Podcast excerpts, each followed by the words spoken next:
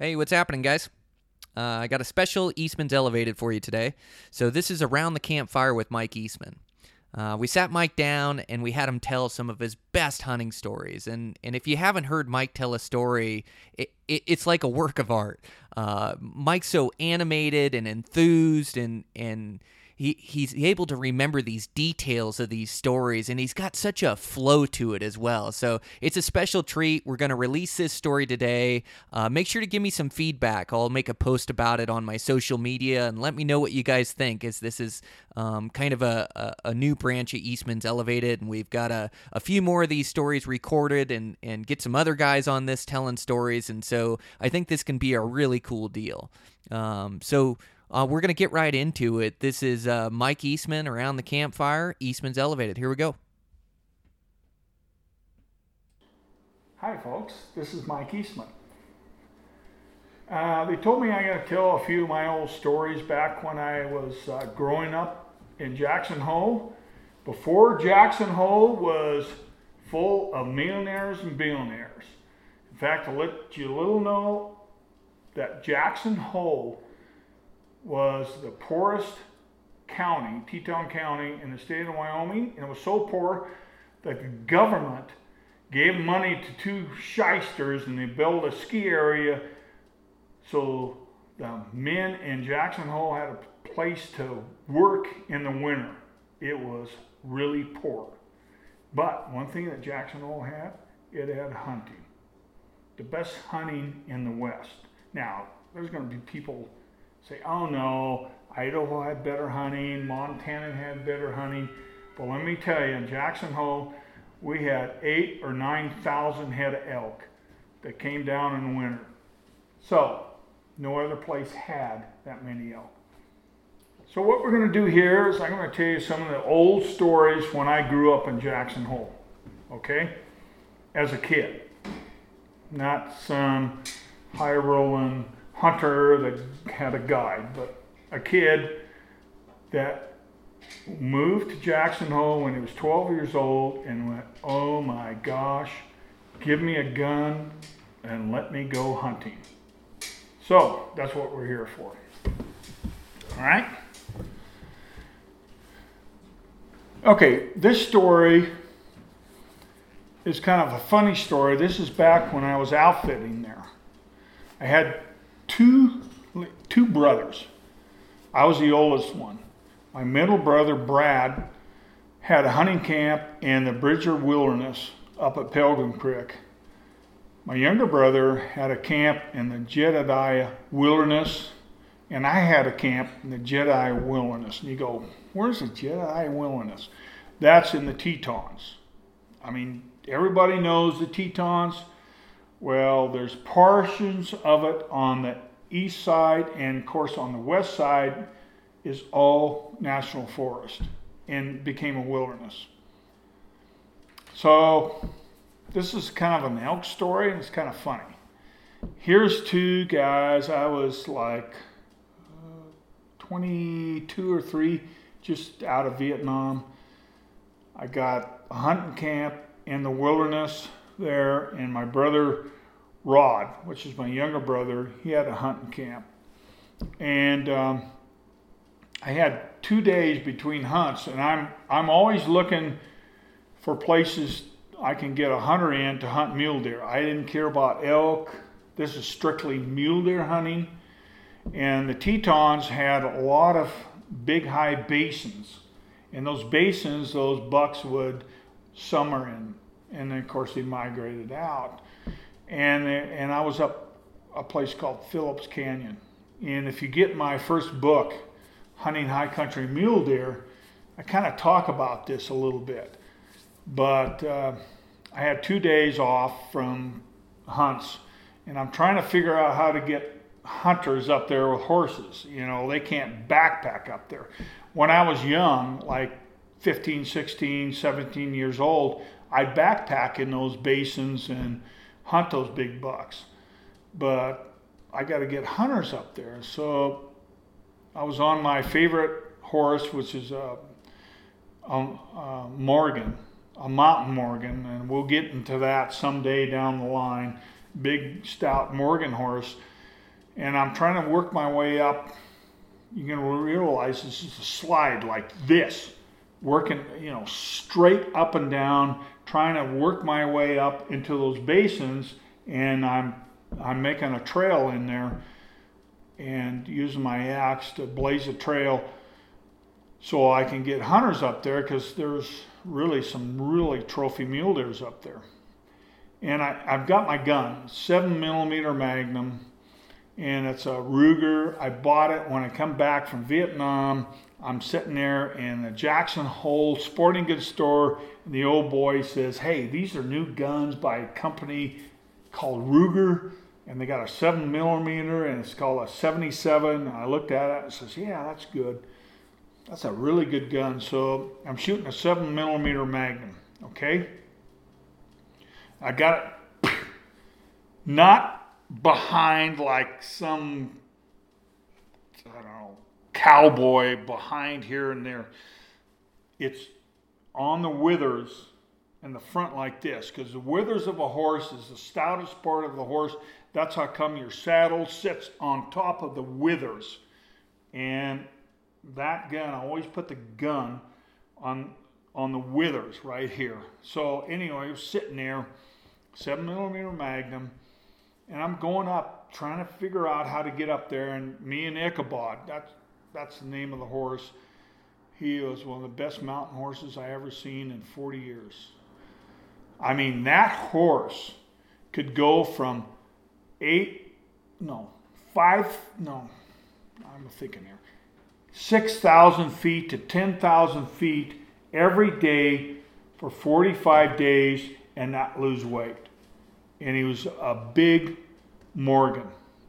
And if you, you know, people talk about, you know, quarter horses, talk about this horse, talk about that horse, but Morgans, big time Morgans, are the best mountain horses I've ever run into. But anyway, that's another story. We'll get on that another episode. So anyway, me and Ichabod we're going up and we get up there and I look and I'm I'm on Ichabod and he's 16 and a half hand, hands high. Big, long-legged, could go anywhere horse. And I'm looking and here eye level on that horse, here's these you can see where something whether it was moose or elk had been stripping it, you know, taking care of their antlers, doing this and that before the rut. And this is like the end of October, and we have what we call the no-see-ums, little bugs, little gnats. And they hit the horses right here on their breast, and they dig in and suck the blood. And you do not, in our country, want to ride a white horse because it really attracts them. But poor Ichabod was like a circle like this was just bleeding from those suckers. And, I go, and I'm going, ah, sorry, Ichabod, we're up here. And I look at this brush, I mean, this pole, and it's brushed it. So if I got off Ichabod, it's almost six feet tall. And there's good moose up there, Shiras moose. But I look down and look at the tracks, and there's a bull. And this particular area in Phillips has a lot of mule deer, but very few elk. And um, I go, oh, that's a really good moose. And so I get off Ichabod and it got really kind of western and, and we're going up this ridge, knife ridge, rocks, the rocks are peeling off, doing this and that. And I walk up and I stop and I look and it's a chute. People, it's a chute like this with rocks. And what I mean by a chute, it was a, it was where uh, in the winter, the snow would come down as an avalanche. There's completely no trees except little shrubs like this. Everything is wasted out and big rocks and stuff. And I turn and I look. I go, and I can see him out there 150 yards. Here's a bull elk.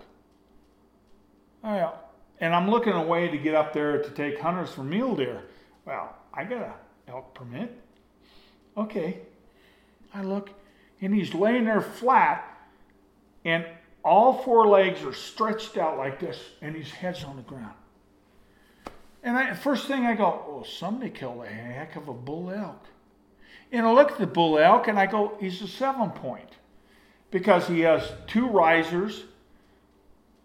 He's got a, a, a the third point, and away in the back I see three other points. So I think, looking at elk all my life, well, there's a seven point bull, and he's and he's laying there like this. I go, and then I next thought I go, well, somebody shot that bull. They flipped him over and uh, dressed him out. He wouldn't be like this. And just about then, he was so close, folks. Just about then, I saw his eyes go blink, blink. I go, he's alive.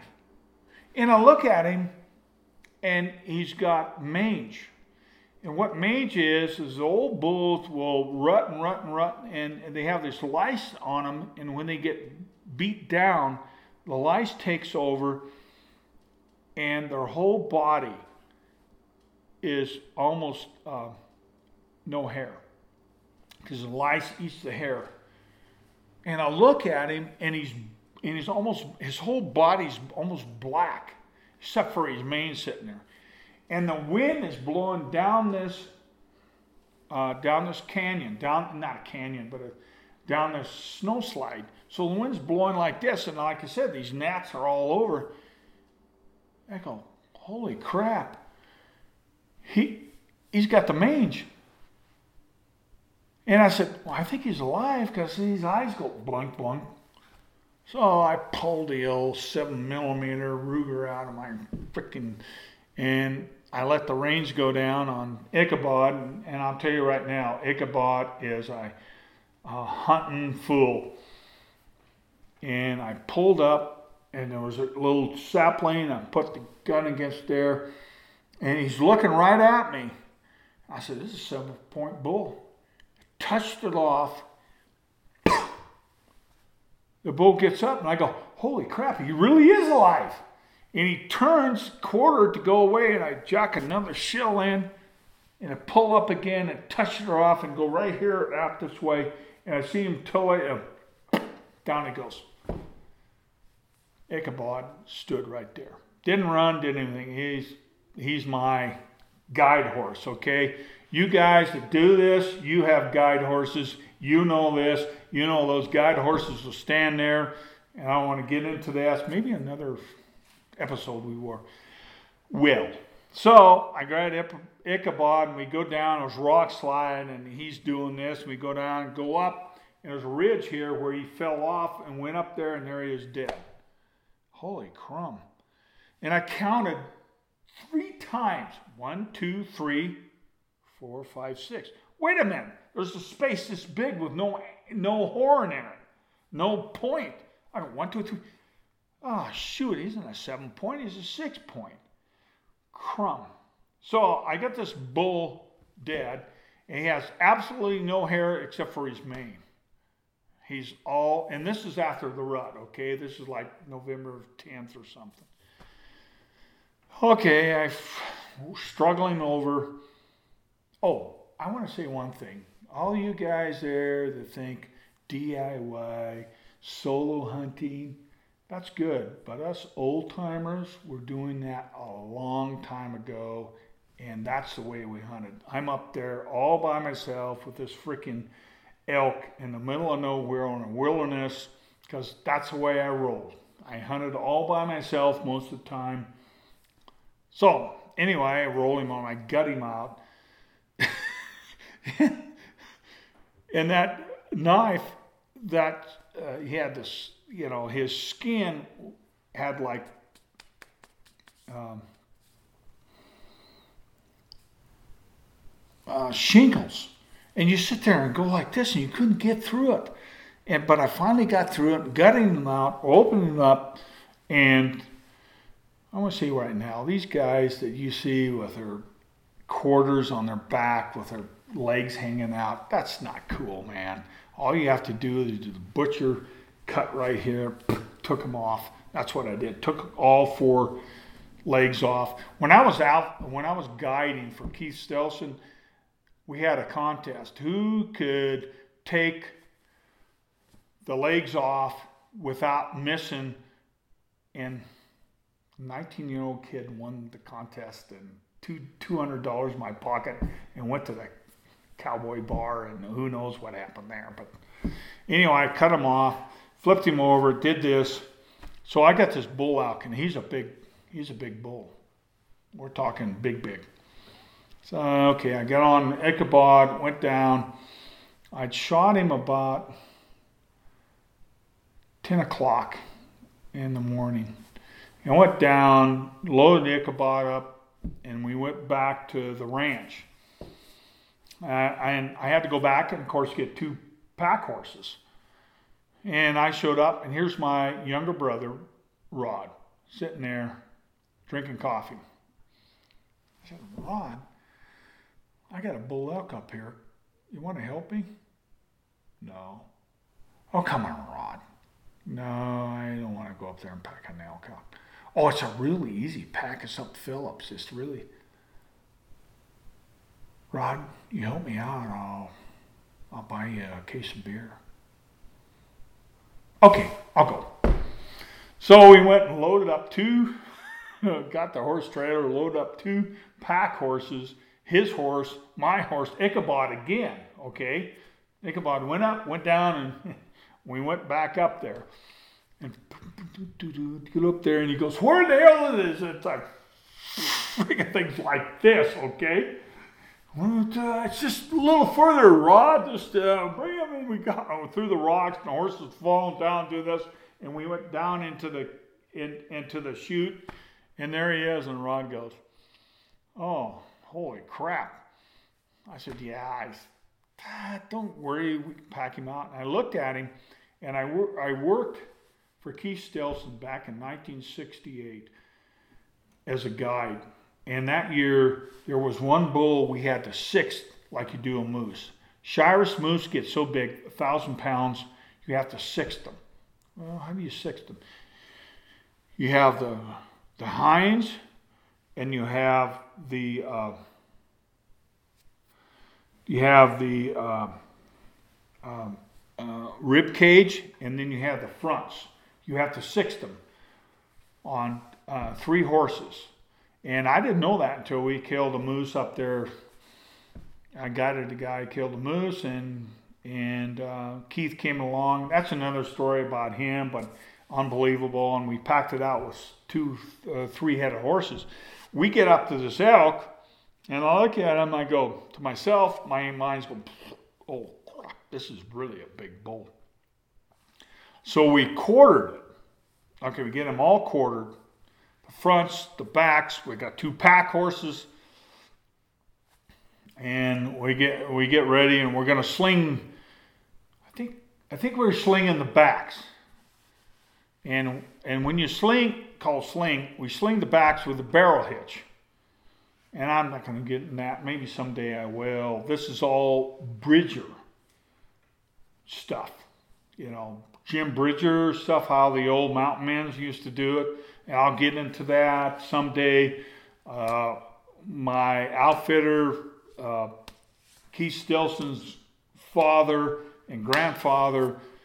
Anyway, we'll get into it. So, so um, him, me and Rod had two hunting camps, and they wouldn't let us run our our, our uh, horses to graze out there. We had to bring in pellets, and the pellets were 100 pound sacks of pellets, and that's how we fed our horses. Had to keep them in the corral and fed them. And so all fall, you know, we we'd sling. I'd I'd sling uh, hundred pound pellets, and and we used to do it with a with a uh, not a um, we used to do it with a basket hitch, and you know lift it up and so I had had the fronts here and the hinds here, and and I always do the hinds first because hinds are really tough. You got to leave a one, you got to leave one uh, rib on the hinds. So you grab it like this on a barrel hitch and go like this and around. Yeah, that's another story. So I grabbed that, reached down, and I was pretty stout. I only weighed 100, and, believe it or not, folks, I only weighed 175 pounds. And uh, when I came out of Vietnam, I weighed 155 pounds. But I, I had a six pack like these guys, and I grabbed a hold of that. And I reached there, I went like this, and I got it this right here. And I dropped it. And my brother goes, Oh, you wuss. Let me do that. Okay. And I will. He grabbed it, and to his credit, he got it right here, and he dropped it. He goes, Holy crap, we should have sixed this. I said, Nah, we can't six it now because we got it all busted up. So both of us grabbed and put it up there and ran around and I held it and did a, a double hitch and we both ran around and grabbed the other one and did a barrel hitch and then put a diamond on it and put the horse right there, you know, kind of off. And then we had to do the fronts and the fronts you do with a basket hitch. And we did uh, did a basket. We both had to grab, and put the basket hitch, and then throw a diamond on them. And as we were doing the basket hitch, I was on the offside, and my brother was doing the pulling. And as we're doing, I look over here, and here's this little black horse with those two hinds on it. And it was like this, and then she was quivering. She was a little mare. She's quivering like this. With I go, oh crap! And we we took care of the fronts, and my brother tailed it, and I told him, I says, we got to get. It was all downhill, thank God. I said, do not stop. We need to go downhill and don't stop because if we stop, those two horses are going to lay down and we aren't going to get them up with this. And we just went down and down and down, and it was like eight miles down and down to the truck and threw, threw them in the truck. And that was it. And just to let you know, the bull elk had it's the longest main beam bull elk ever killed. 57 inch main beams. The two front risers were 21 inches, but he kept petering out and he scored 356. Who cares? But it was a, a great hunt. And I can always remember that. And those poor horses went down through that rock slide going, I don't know if any of you ever seen it? They tippy toe and they're doing this, dancing around like this from one rock to the other, doing this. And I'm looking back, oh, don't lay down because I know if they laid down, we would be SOL'd. And then what do we do? And those two horses just backed that out and should have been sixth. So that's that story, folks. So I, I have a way for you to end the, your stories. Ready mm-hmm. for this? You go, and that's how I remember it. Okay. Uh, you and if on? you just you, just give me the tippy toe. Let me hear. Let me see. So. Okay, the tippy toe thing. Yeah, just do the tippy toe and go, and okay. that's how I remember. We're going down to the rock slide, and those two, I turned back and I got on Ichabod, and he's just you know dancing like he does, and I look, and these two pack horses with all that weight on are boom, boom, boom, boom, boom, and doing this and doing that. I go, oh, I hope they make it, and they did. And that's the way I remember it.